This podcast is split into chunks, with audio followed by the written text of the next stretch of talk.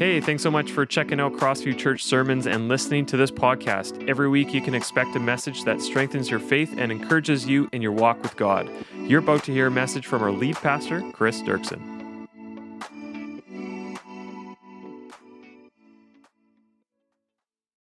Going to finish off 1 Timothy 2, which we started two weeks ago. The gospel sets women free. And so, part two of this little two parter on uh, 1 Timothy chapter 2. And we'll start again with this, you know, crazy looking passage where Paul says a woman should learn in quietness and full submission. And it's like, ah, oh, I do not permit a woman to teach or to assume authority over man. She must be quiet.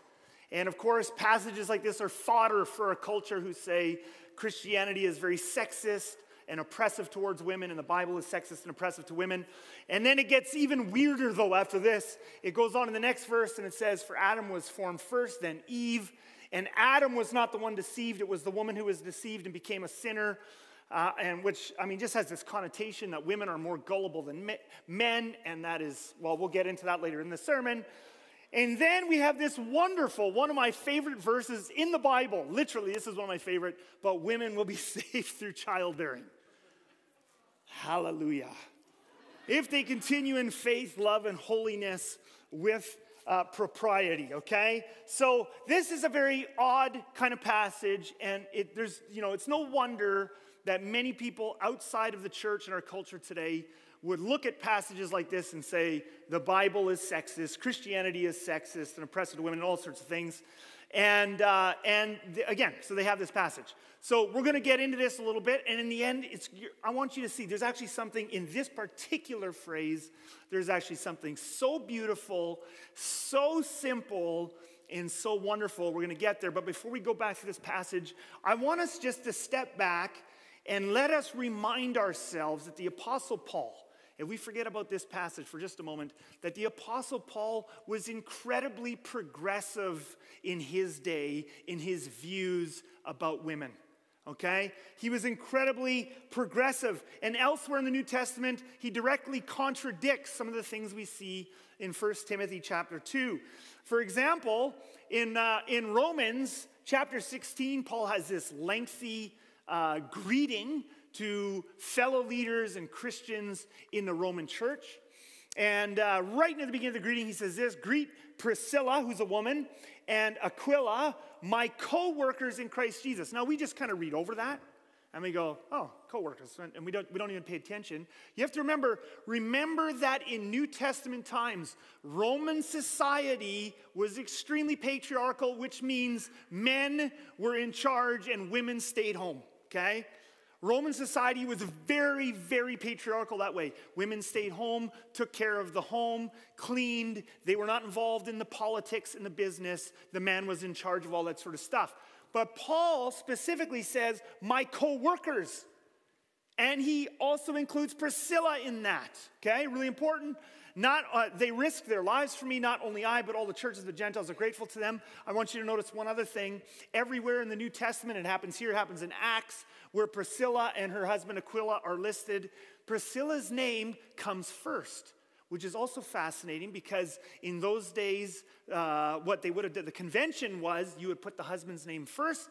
This uh, really suggests some sort of uh, you know, leadership, higher status sort of uh, thing going on. Now, Priscilla, and by the way, I could show you a number of different things in the New Testament. I want to take you to a story where Priscilla does something which, again, in these days, don't miss this, because in those days, women were very much on the, on the bottom beneath uh, the men in terms of social, uh, you know, social stuff and, and status. We read this fascinating story in Acts chapter 8, 18. Meanwhile, a Jew named Apollos, a native of Alexandria, came to Ephesus.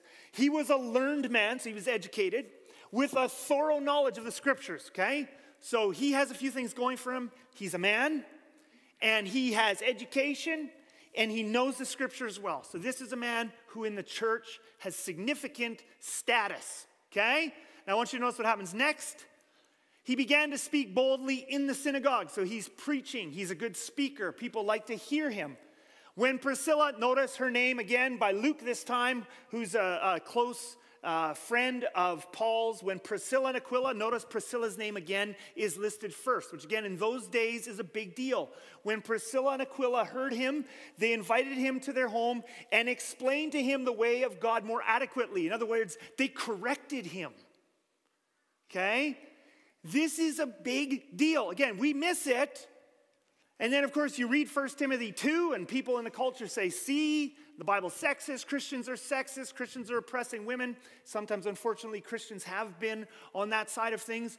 But when you look at this, this is this is really unbelievable for that day and age. For a woman to correct a man, an educated man, is really incredible. And I'm not just making this up or just a bunch of modern scholars. 500 years ago, John Calvin, who we wouldn't generally think of as himself being super progressive with regards to women. He wrote this in his commentary on Acts. He admits this. This is John Calvin in the 1550s. We see that one of the, speaking of this passage in Acts 18 with Priscilla, he says, We see that one of the chief teachers of the church was instructed by a what? A woman. Okay?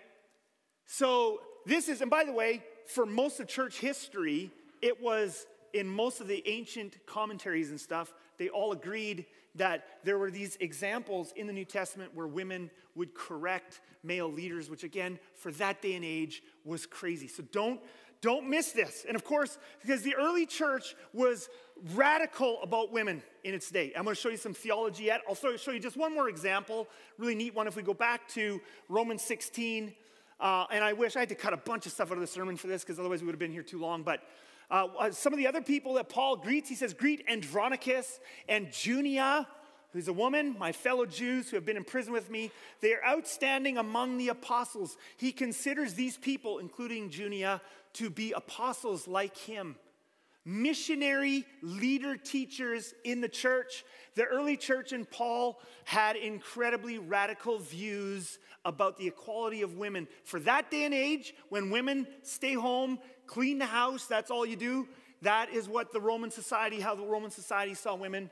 The early church and Paul were incredibly radical and progressive. And of course, this was an outworking of Paul's theology. Okay? The reason the early church was so radical about the equality of women in the church was because Paul had a radical theology. And we read in his climactic statement in Galatians, builds to this wonderful, powerful sort of how Paul sees the earth kind of shaking truth of what Jesus did at the cross. He says that because of Jesus, there's no longer a hierarchy between Jews and Gentiles. See, before Jesus, the Jews saw there being a hierarchy. There's Jews, there's the circumcised, the people who follow the law and have the temple, and then there's Gentiles. They can't follow God or they're at least way behind us.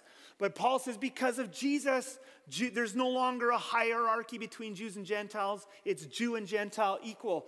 And there is neither slave nor free, which again, that, in that society is a huge deal because they, they, they believed slaves were actually lower, not just economically, but that masters were somehow uh, uh, better um, you know, it's not just higher, not, not just wealthier, but they're, they're better than their slaves. And Paul says, no, because of Jesus, slaves and masters. That's radical, you know, really radical stuff.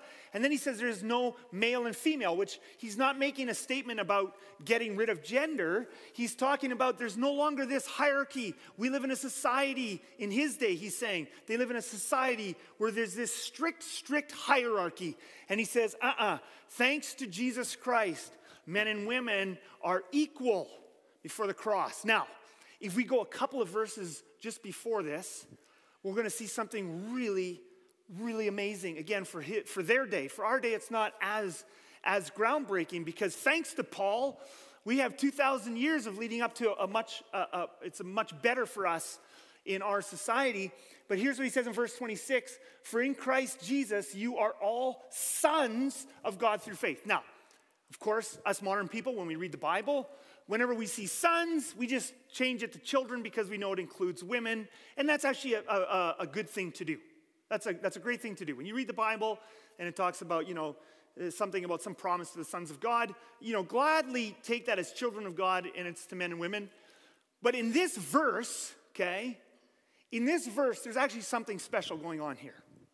He's saying, we are, You are all, including the, the, the women, even the women are sons of God. Now, why would women want to be sons of God? We have to remember that in Roman culture, in Jewish culture of that day, sons got all the inheritance. Everything went to the son. Daughters didn't get anything. In fact, uh, uh, women were married off at a young age. I'm going to get to that later. Women in this society were often married off around 14 or 15. Why? Because without a man, a woman didn't have status. I'm not saying that's how it should be. I'm saying, aren't you glad you're living today? Okay? Amen.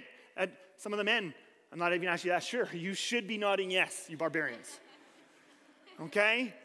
Aren't you glad you're living today? By the way, things have not gotten worse since then, have they? It's better to be alive now than it was back then.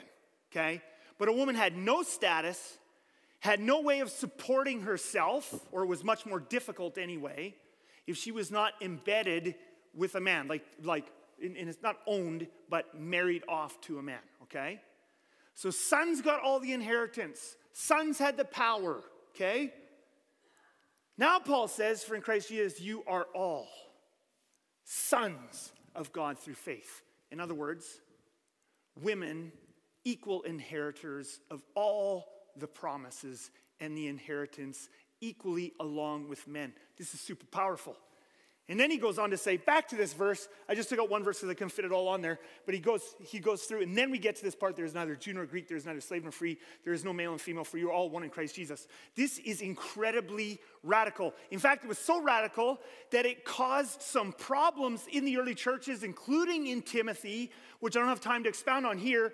But some women in certain places were kind of getting ahead of themselves. They were so pumped about this, okay? And sometimes it caused problems, okay?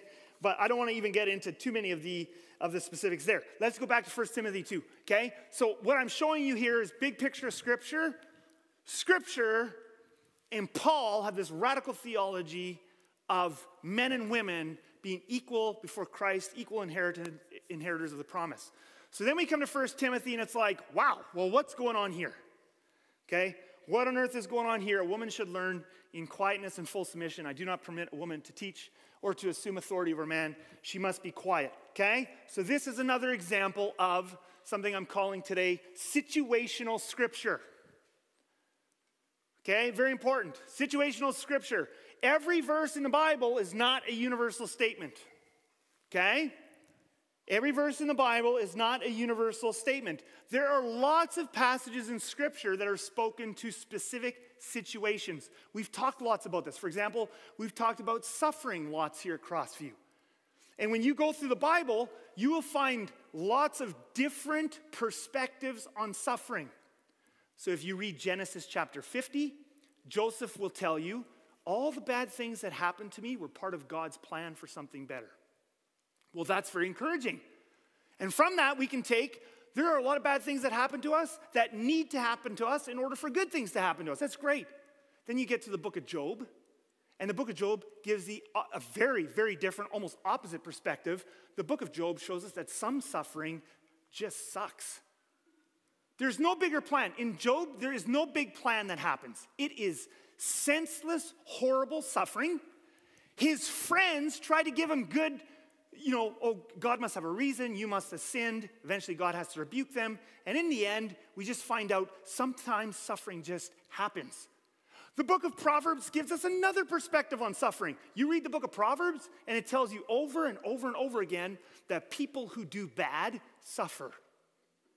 Well, that's also true, okay? If you, uh, okay, what do I pick on here so I don't get anybody in trouble? I'll just pick on smoking, but hey, if you smoke, go for it, okay? okay? Maybe not go for it. Maybe that's the wrong message to give. Don't start. But if you're already done, it's not the worst thing. Deal with other stuff, right? But I mean, if you smoke, there's consequences, right? Like, like, you know, okay, let's just leave that. You do bad things, right? And bad things can happen to you. That's true. Proverbs is right. You do bad things, and bad things come back and hit you. There's, there's, there's consequences. But Ecclesiastes gives us another perspective. And Ecclesiastes has a bit of an argument with Proverbs. The writer of Ecclesiastes says, wait a minute, wait a minute. Bad people and good people both suffer, which is also true. So you say, well, which one is right? Is it Joseph? Is it Job? Is it Proverbs? Is it Ecclesiastes? They're all right. Situational scripture. There are times when the bad things in your life need to be there because they're part of some bigger plan of something God's doing. There are other times in this world when evil happens and it's just plain senseless, and you shouldn't try to help. You, know, you shouldn't be telling other people to, that, to make sense of it because then you're just being like Job's friends. And there are times when, if you do bad things, bad things will happen to you. And there's times when the best people, like Ecclesiastes says, good people also suffer. It's situational scripture. The same thing is happening here. By the way, I have another fun situational scripture. There's so many, but I'll, I'll just pick one here. I just have one more. Luke 9. Jesus has this great uh, interaction with his disciples, okay? His disciples freak out. Master, said John, we saw someone driving out demons in your name and we tried to stop him because he's not one of us. He's not from our denomination.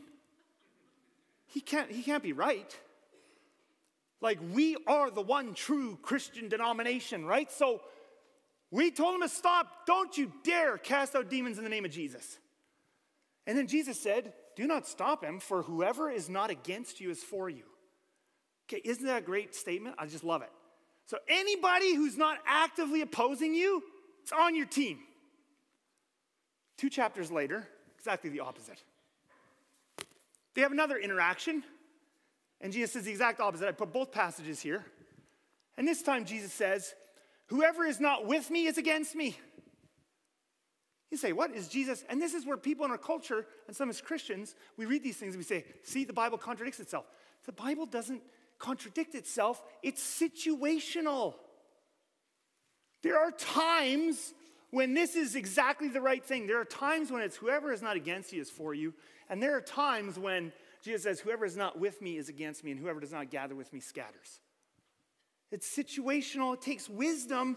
And this is why we need each other as Christians. We need each other. We need lots of grace. We need lots of grace for other churches and other Christians because we're all trusting in the Spirit and in relationship with each other and praying and searching the scriptures and wrestling with it because the, the Bible is the spirit is the spirit-filled word of God and it's a and it's a book of wisdom that we wrestle with just as we always have as they throughout history. So, 1 Timothy 2 then is not making um, a universal statement, and that's where Christians get in trouble. They're making a, it's, he's not making a universal statement about all women always should be quiet and submissive. We see, you know, places where it's just not true. So he's speaking to a specific situation. So what's going on in 1 Timothy? What's the specific situation in the church at Ephesus, which is where this is happening? And I, I mean, we could, take an, we could take a whole bunch of time. We could go through the whole book.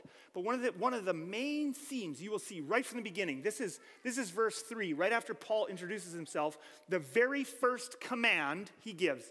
The very, this is the big statement of what this book is dealing with and what's happening. And then you'll see this theme right throughout the entire letter to Timothy is there is a problem with false teaching. So the first thing he says after he introduces himself is he said, As I urged you when I went into Macedonia, stay there in Ephesus so that you may command certain people not to teach false doctrines any longer.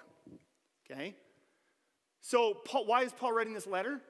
There is a problem with false doctrine. Now, again, remember that the church at Ephesus is not a church like Crossview. It's not, you know, it's not two services, you know, a few hundred people, or some big church like you, you see on the internet or things like this. The church at Ephesus is some small little group. They don't have a building to meet in other than home to home. Okay? You're probably talking about a few dozens people. Okay? Somewhere in there, maybe a hundred, I don't know, but small. Think of a small group of people, house to house, they know each other. He says, You may command certain people, probably a very small group of people, not to teach false doctrines any longer. He goes on to say, or to, devote, or to devote themselves to myths, okay, more of this false teaching, and endless genealogies. I'd love to get into this, probably having to do with uh, some of the genealogies in Genesis, but there's all, they're making all kinds of weird teachings. Such things promote controversial speculations rather than advancing God's work, which is by faith. This false teaching uh, uh, warnings go right through the book of Timothy. I'll just quickly show you another one.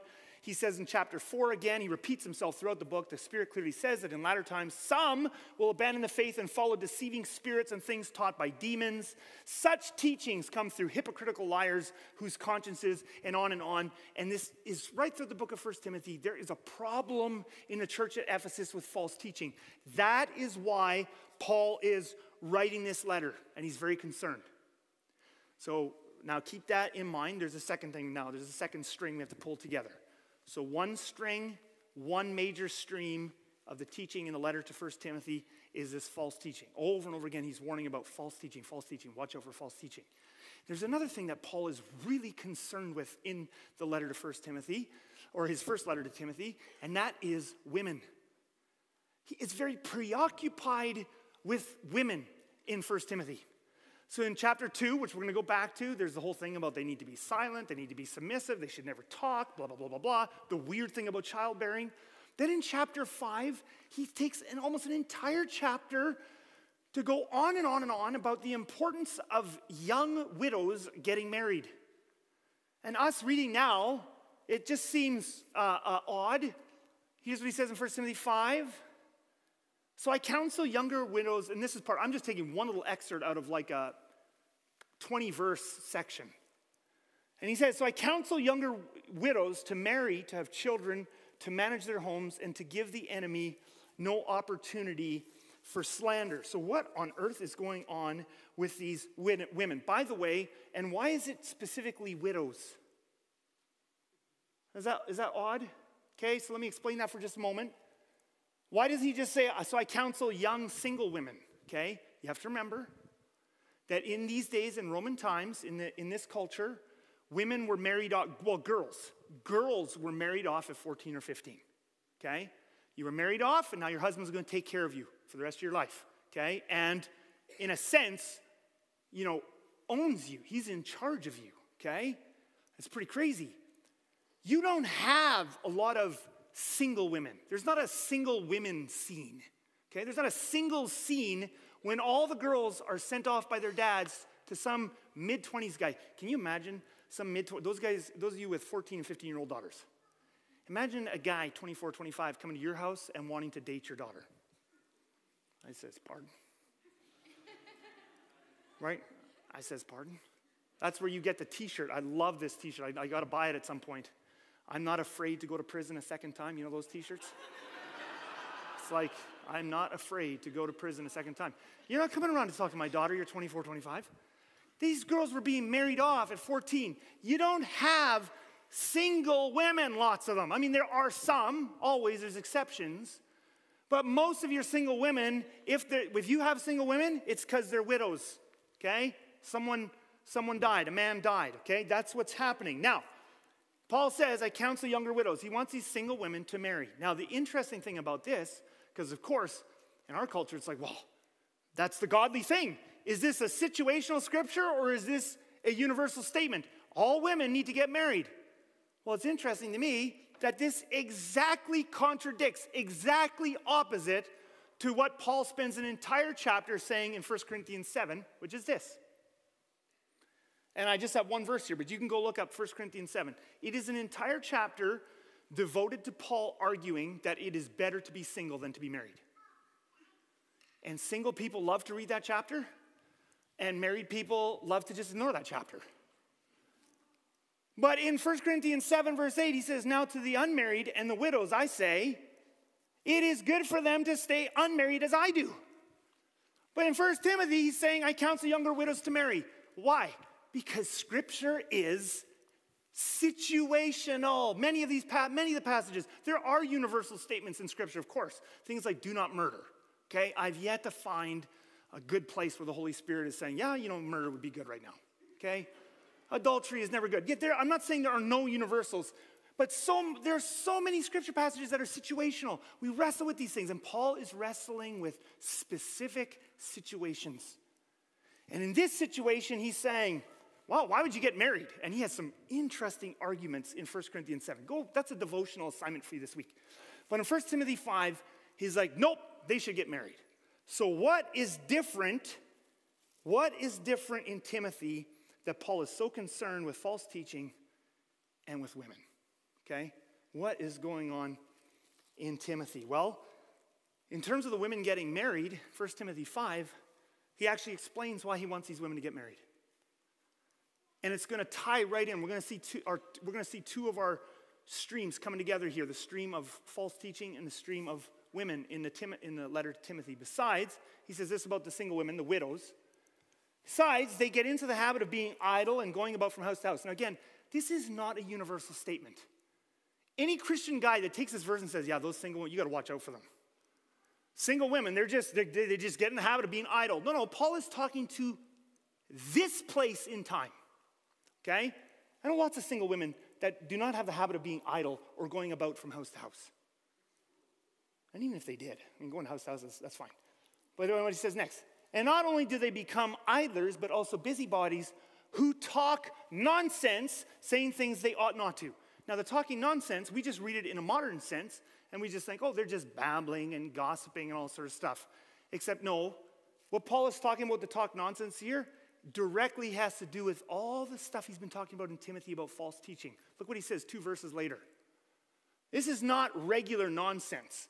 Some have, in fact, already turned away to follow Satan. Like we just crank the volume up, right? Like it's just, it's not like, oh yeah, they're they just talk a bit of nonsense, a bit of idling, blah, blah, blah, blah, blah, and they're following Satan.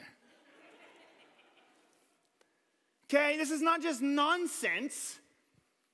These women, this is all part and parcel. There's this little church in Ephesus, and he's left Timothy behind to work with this church. And this little church, what is it? Is it 50 people? Maybe it's 100, I don't know, but it's not a big church. Have, there's a few different homes they meet in, they know each other. They have a problem with false teaching, and specifically, some of these single women are involved in it. There's a group of younger widows who's involved with this. So here's what the, you know, scholars have pieced together from what you can read in the book and uh, in the context and stuff of the day. What's going on in Timothy? We have false teaching in the church at Ephesus, most likely being spread by a small group. Could have been, I don't know, four, five, six, seven, I don't know. There's a small group of, of wealthy younger widows who are going house to house, flaunting their singleness, maybe sexually. Okay?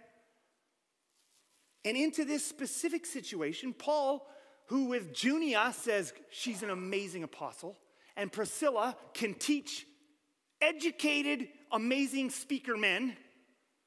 She's, she's a co worker. But when it comes to Timothy, he's like, whoa.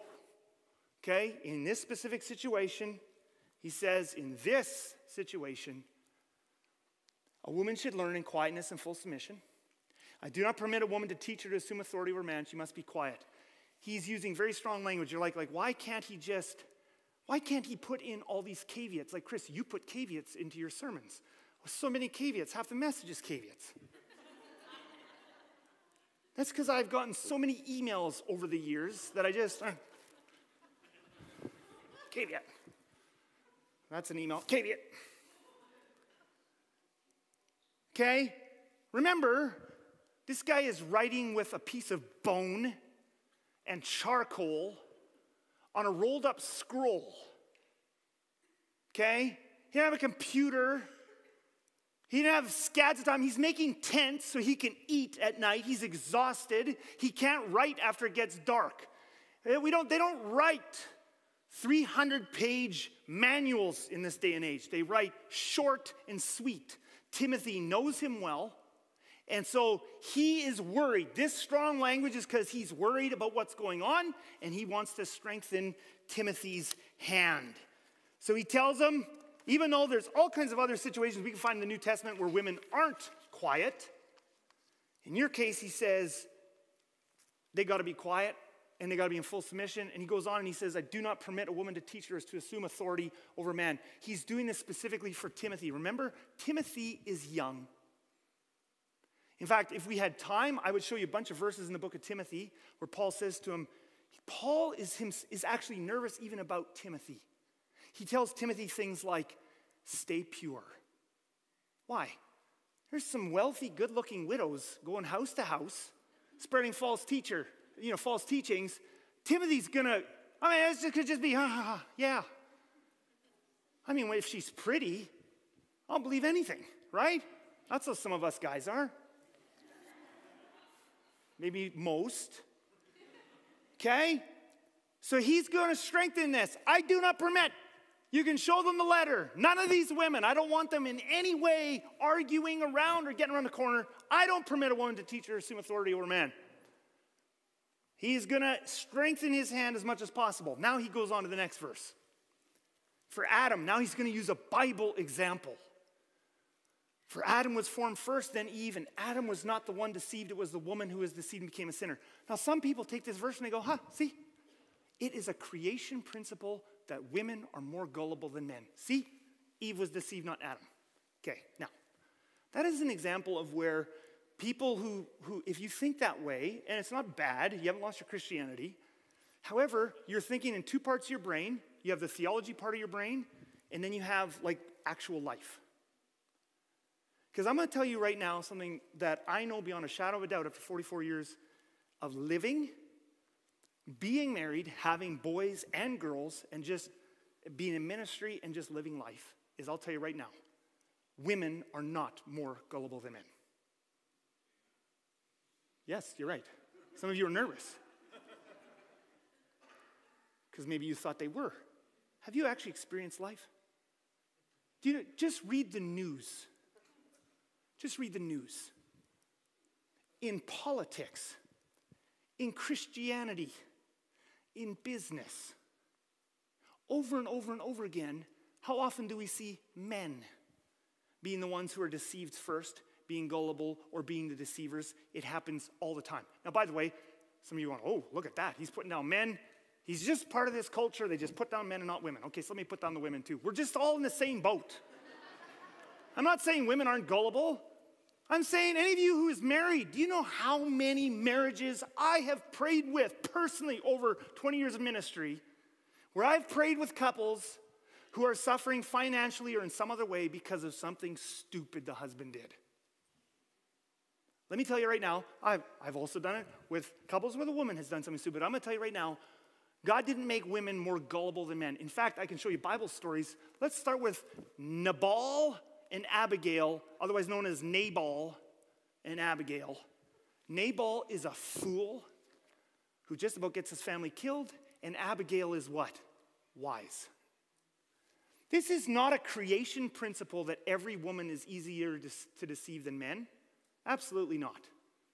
There are a lot of women I know where if I wanted to deceive that couple, I'm going straight to the hubby. Just straight. You know, last year, our computer, our, we got our identity hacked last year. And it wasn't because LaDon. Okay? I got a 1 800 number pop up on my screen, and I called it and gave them control of my laptop. Okay? I'm gonna tell you right now.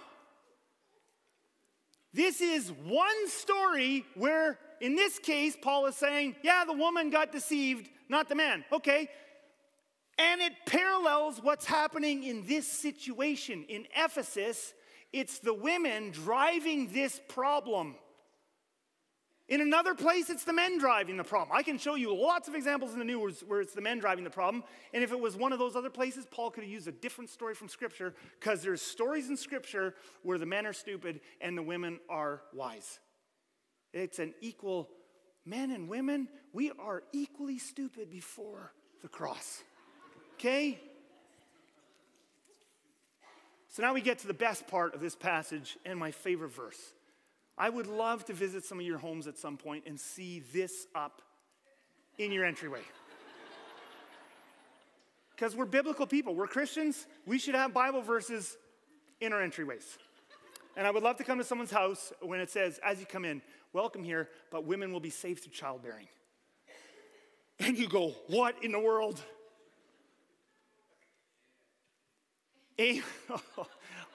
No, I'm not even repeating that.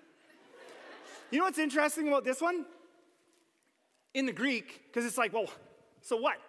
Women who don't have babies aren't saved? Like women who have babies are going to heaven? Women who don't, oh, that's horrible. We obviously know that's not true. Right? In the Greek, it says, but women will be saved through the childbearing. We lose that actually in the, in the English. Is not talking about, see, in the English, we just read as women will be saved through childbearing. So, oh my goodness. Time to have as many babies as you can so you can go to heaven. Well, absolutely not. Like, obviously, that can't be true. In the Greek, it's actually this. And if you have a Bible here and a pen, I would just write it right in. I always do it in my Bibles. When I get to 1 Timothy 2, I just write a the. Women will be saved through the childbearing, a single. In the Greek, this is in the singular, through the childbearing. Now, what one childbirth might have changed everything and might be the way through which everyone is saved? Any of you think you might know? You can just throw it out there. This is a Sunday school answer. The answer is Jesus. Okay? You ever heard about that? I actually knew someone uh, uh, working in kids' KidsMin, and not here, but they would always, this was a few years ago, and they would obviously, every answer in Sunday school is Jesus, right? And this leader had, had a question that obviously surprised the kids, but they were like, they were, the answer was supposed to be squirrel. So they said, What's furry and has four legs and climbs trees? And the kids are, Oh, oh, oh. Okay, well, what is it? Jesus. And it's like, I know that he's the answer to everything, but not everything, right? But in this case, but women will be saved through the childbearing. Actually, this whole complicated passage actually isn't that complicated if you just follow your spirit led common sense. Here's what's simple the primary message of the Bible is actually always simple.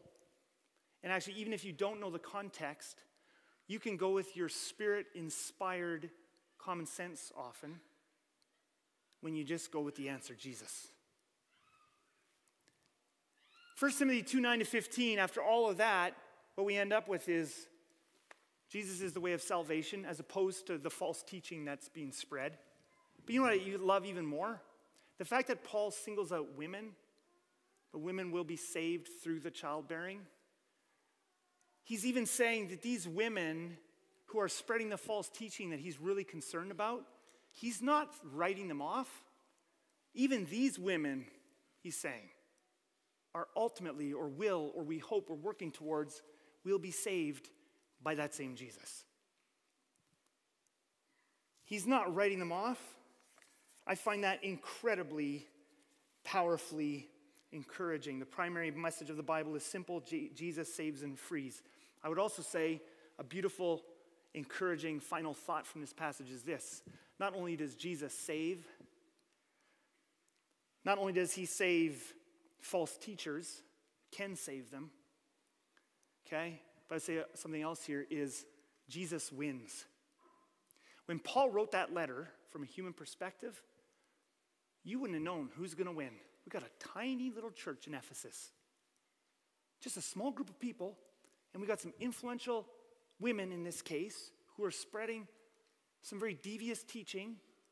This could be the end. Paul is concerned. He's writing with very strong language. This could be the end of the church. In that day and age, from a human perspective, you can't see how this is going to turn out. Here we are 2,000 years later. We're still reading Paul. 2 billion plus people following Jesus, and we don't even know exactly what those women were teaching. Jesus saves.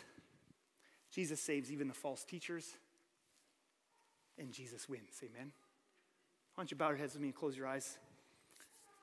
Next week, we're going to start talking about some joy killers. Father in heaven, we love you. Thank you, Jesus, for showing mercy even to those false teachers. I'm hoping a bunch of them actually ended up getting saved after that letter was written. Whatever happened, we know that in the end, you won. Your gospel continued to spread in spite of false teachings, and will continue to spread today in spite of false teachings and cultural pressures. Thank you for the mercy and grace we see in Paul's note that even these women will be saved by the childbearing. Thank you for this family, Lord Jesus. thank you for your forgiveness. And thank you that we can trust you. In Jesus' name we pray. Amen. Thank you so much for listening to this podcast today and being part of what God is doing here at Crossview. A special thanks to those that are giving generously to this ministry. It's because of you this ministry is possible. If you enjoyed the sermon, why don't you subscribe to the platform you're listening to right now and let us know that you're listening by sharing and tagging us on social media. If you want to learn more about this ministry in our church, you can visit us at crossviewchurch.ca.